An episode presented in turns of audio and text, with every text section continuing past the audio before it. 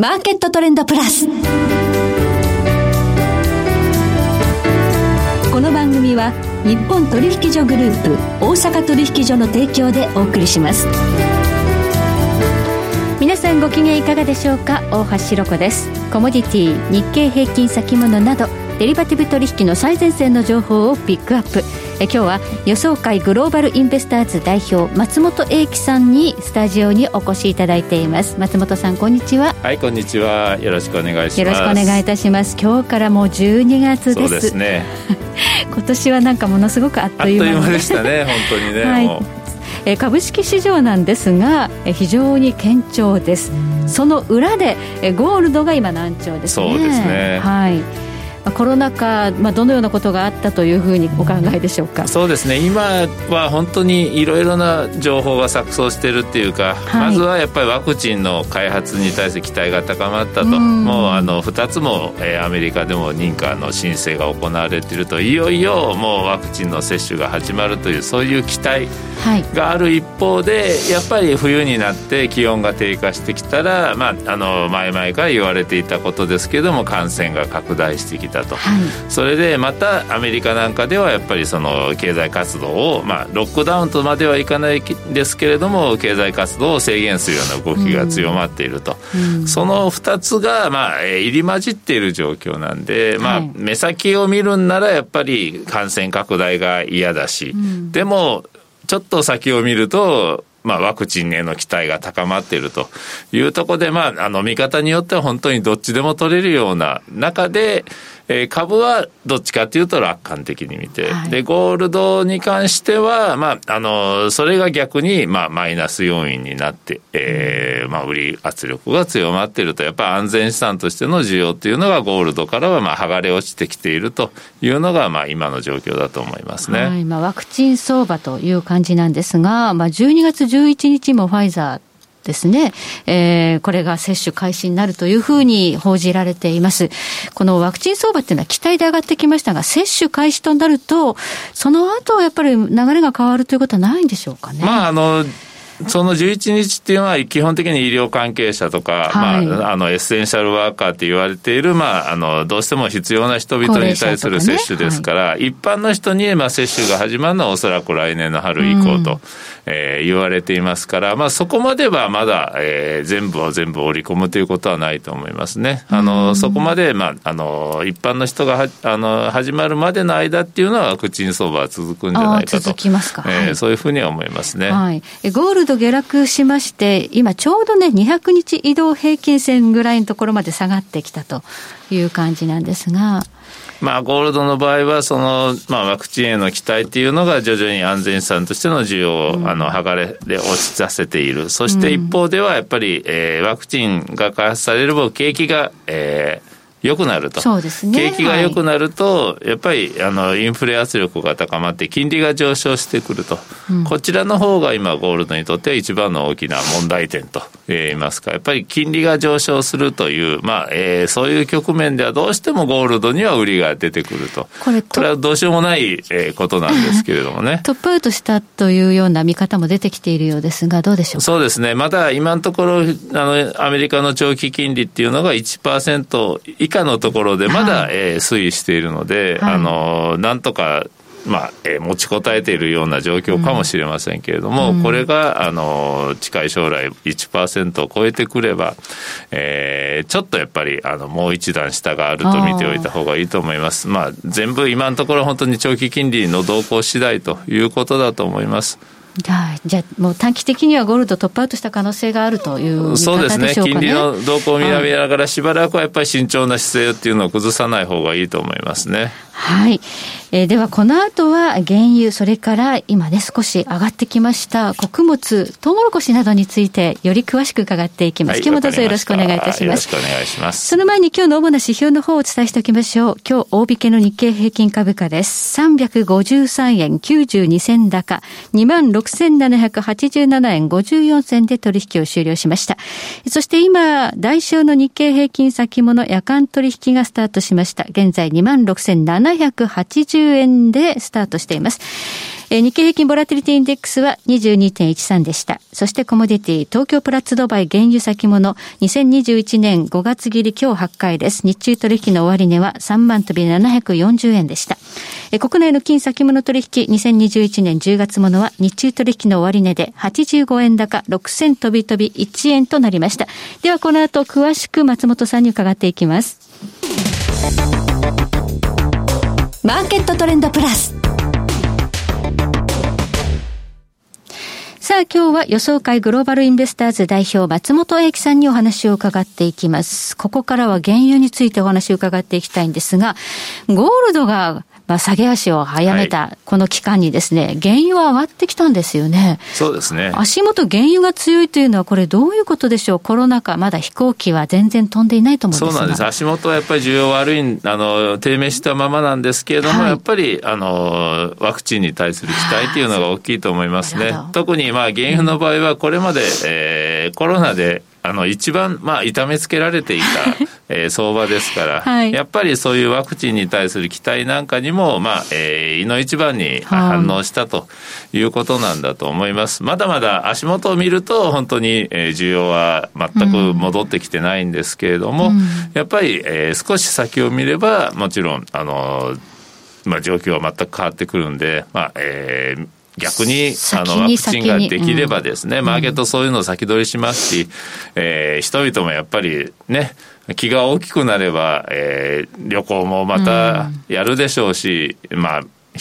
人々と、まあ、友達とご飯も食べに行くでしょうし、映画館が再開すれば映画館にも行くでしょうしと、えー、アメリカの場合やっぱりそういうのを、まあ、完璧に、あの、押さえつけられた状況ですから、その分反動も大きいんじゃないかと、そういう期待もあると思いますね。はい、ただ、まあ、えー、問題は、じゃあ、えー、OPEC が、その、えー、需要の動向を睨んで、これから供給をどのようにコントロールしていくのかと、えー、いうことだったんですが、どうやらちょっと今回、えー、昨日行われた OPEC 総会は、えー、揉めに揉めたような感じになりましたね。はい、11月30日、OPEC 総会ですね。えー、えー、今、まあ、減産の枠組みというのは OPEC プラスでやってるんですが、まずは OPEC 加盟国だけで、えー、会合が開かれたんですが、これ合意に至らずということで、えサウジアラビアのアブドラージズ、えー、エネルギー省が共同閣僚委員会の議長を降りると、なんか紛糾したような報道が出ています。そうですね。あんまり詳しくは伝わってないんですけれども、どうやらやっぱり、えーえー、そういう形で揉めたと、はい、そして結局、本当は今日 OPEC プラスも入れて、えー、全体の会合をやる予定だったのが、ねはい、まあえー、3日と。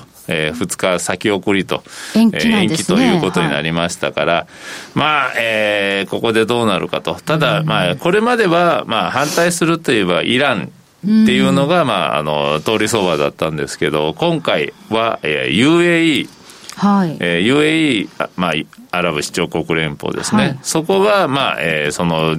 まあ、増産の先送りですね、もともと来年1月からは、うん、えー、さらに190万バレルを増産しましょうと、うん、もう減産をやめていきましょうという方向だったんですが、はいうん、まあ、それをまあやめあの先送りに反対すると、もう生産を増やすんだと言い始めたんで、ここがやっぱりあのちょっとトラブルのあの根本原因なんですね。もともと UAE っていうのは、まあ、大体サウジと同じように、ずっとサウジの古文みたいに、うん、えー、追随していたところですから、そこが反旗を翻したっていうのは、ちょっと、えー、気になるところですね。はい。この OPEC プラスで、現在の減産の枠組みを来年1月からも継続するということが織り込まれてきて、原油も上がってきたそうですね、特にサウジとロシアが、はい、あのもう事前にそれを維持しますと、少なくとも3えー、か月間はですね、あの、今の枠組みを維持して増産は見送りましょうというふうに、えー、してましたから、まあ、これで決まりだろうと。思ってましたいうふうに思ってない。やっぱりサウジとロシアがそうなるとみんな言うことを聞くと思ってましたから、そこでちょっと、えー、足並みが揃わない。揃わないっていうのは、あの、少し、えー、サプライズだと思いますね。これも本当に、えー、3日の、はい、えー、全体会合、OPEC プラスの会合の結果を見るまでは、本当にどう転ぶかわからないというふうな感じになってきましたね。はい、4月にですね、これ、あの、なかなか合意に至らず、サウジアラビアがもう増産すると発言したことでマイナス40ドルまで原油が下落するということがありました。はいはい。なんかそれをこう、また報また、また同じことをやるのかなと。えー、まあ、サウジとすればもう一回やるぞというところまではもしかしたら脅かしてるのかもしれませんけどもね。ただまあ、脅しが脅しで済まなくなるということもありますから、はい、そういうことにはやっぱりちょっと注意すべきでしょうね。あの時はね、あのトランプ大統領がこれ、仲直りさせたというか、まあ、サウジアラビアに怒ったというかね、叱りつけたという話がありまして、えー、減産に戻ってきたんですが、今回トランプ大統領動くかどうかわからないですよね。わかんないですけれども、まあ、ただ、あの、また同じようなことになって、原油が例えば30ドルとかまで下がってくれば、うん、結局、あの、これは大変だということで、まず減産の方向には戻ってくると思いますけれども、はい回そうした動きがあるのかないのかは大違いですから、やっぱり。ね、えー、はい、やっぱりそういう意味では、まあ、ちょっと、えー、慎重になるべきだと思いますね。はい。3日の OPEC プラス会合、これ延期されて3日になりました。ここで何が決まるかが、とても重要ということですね。すねえそして最後、えー、まあ、トウモロコシが結構調整を強めてきたんですね。そうですね。まあ、トウモロコシの場合は、まあ、えー、需要と供給、まあ、商品ですから、両面の、えー、材料があるんですけれども、これ両方ともに強気に傾いてきたということですね。何よりもやっぱり生産見通し、はい、これ本当に8月まではですね、大豊作だと言われてたんですね、コーンの場合は。今年は作付けも非常に順調に進んで、その後も生育もずっと、まあ、えー、順調、ペースが早かったんですけれども、はい、そして、まあ、8月の、まあ、需給報告で、その生産見通し、現地調査に基づいた生産見通しが、えー、出されたときは、まあ、えー、情報修正されて、大豊作っていうのが決まったかと思われたら、はい、そこから9月、10月、11月と3回、うん、えー、アメリカの農務省はですね、うん、生産見通しを引き下げてるんですね。これは結構異例なことなんですね。はい、というのも、あの、USDA っていうのは結構控えめに出すんですよね、8月時点では。はい、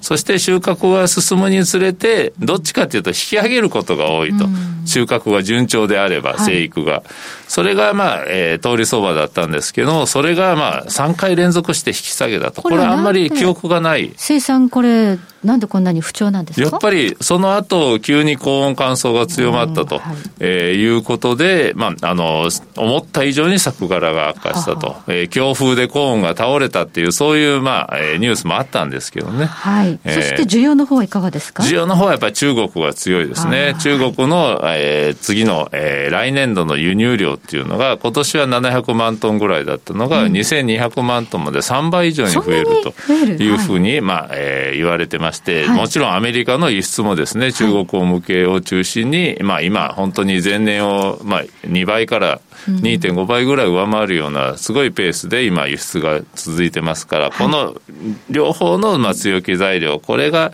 えー、まだまだ、その、そう、まあ、コン相場の押し上げ要因になるというふうに見ておいた方がいいと思いますね。どのぐらいまでターゲット？そうですね。また、あと、あとはブラジルの天候次第ですね。うん、ブラジル、今、ラニーニャで高温乾燥つながって、あの強まってますかそうなると5ドルとかっていうのもあると思います、ね。5ドルまであるかもしれないということですね。えー、ありがとうございます。え今日はグローバル予想会グローバルインベスターズ代表、松本英樹さんにお話を伺いました。松本さん、どうもありがとうございました。はい、どうもありがとうございました。えそして来週のこの時間は、元先物オプションディーラー、本川裕二さんに株式市場日経平均先物の展望を伺ってまいりますそれでは全国の皆さんごきげんよう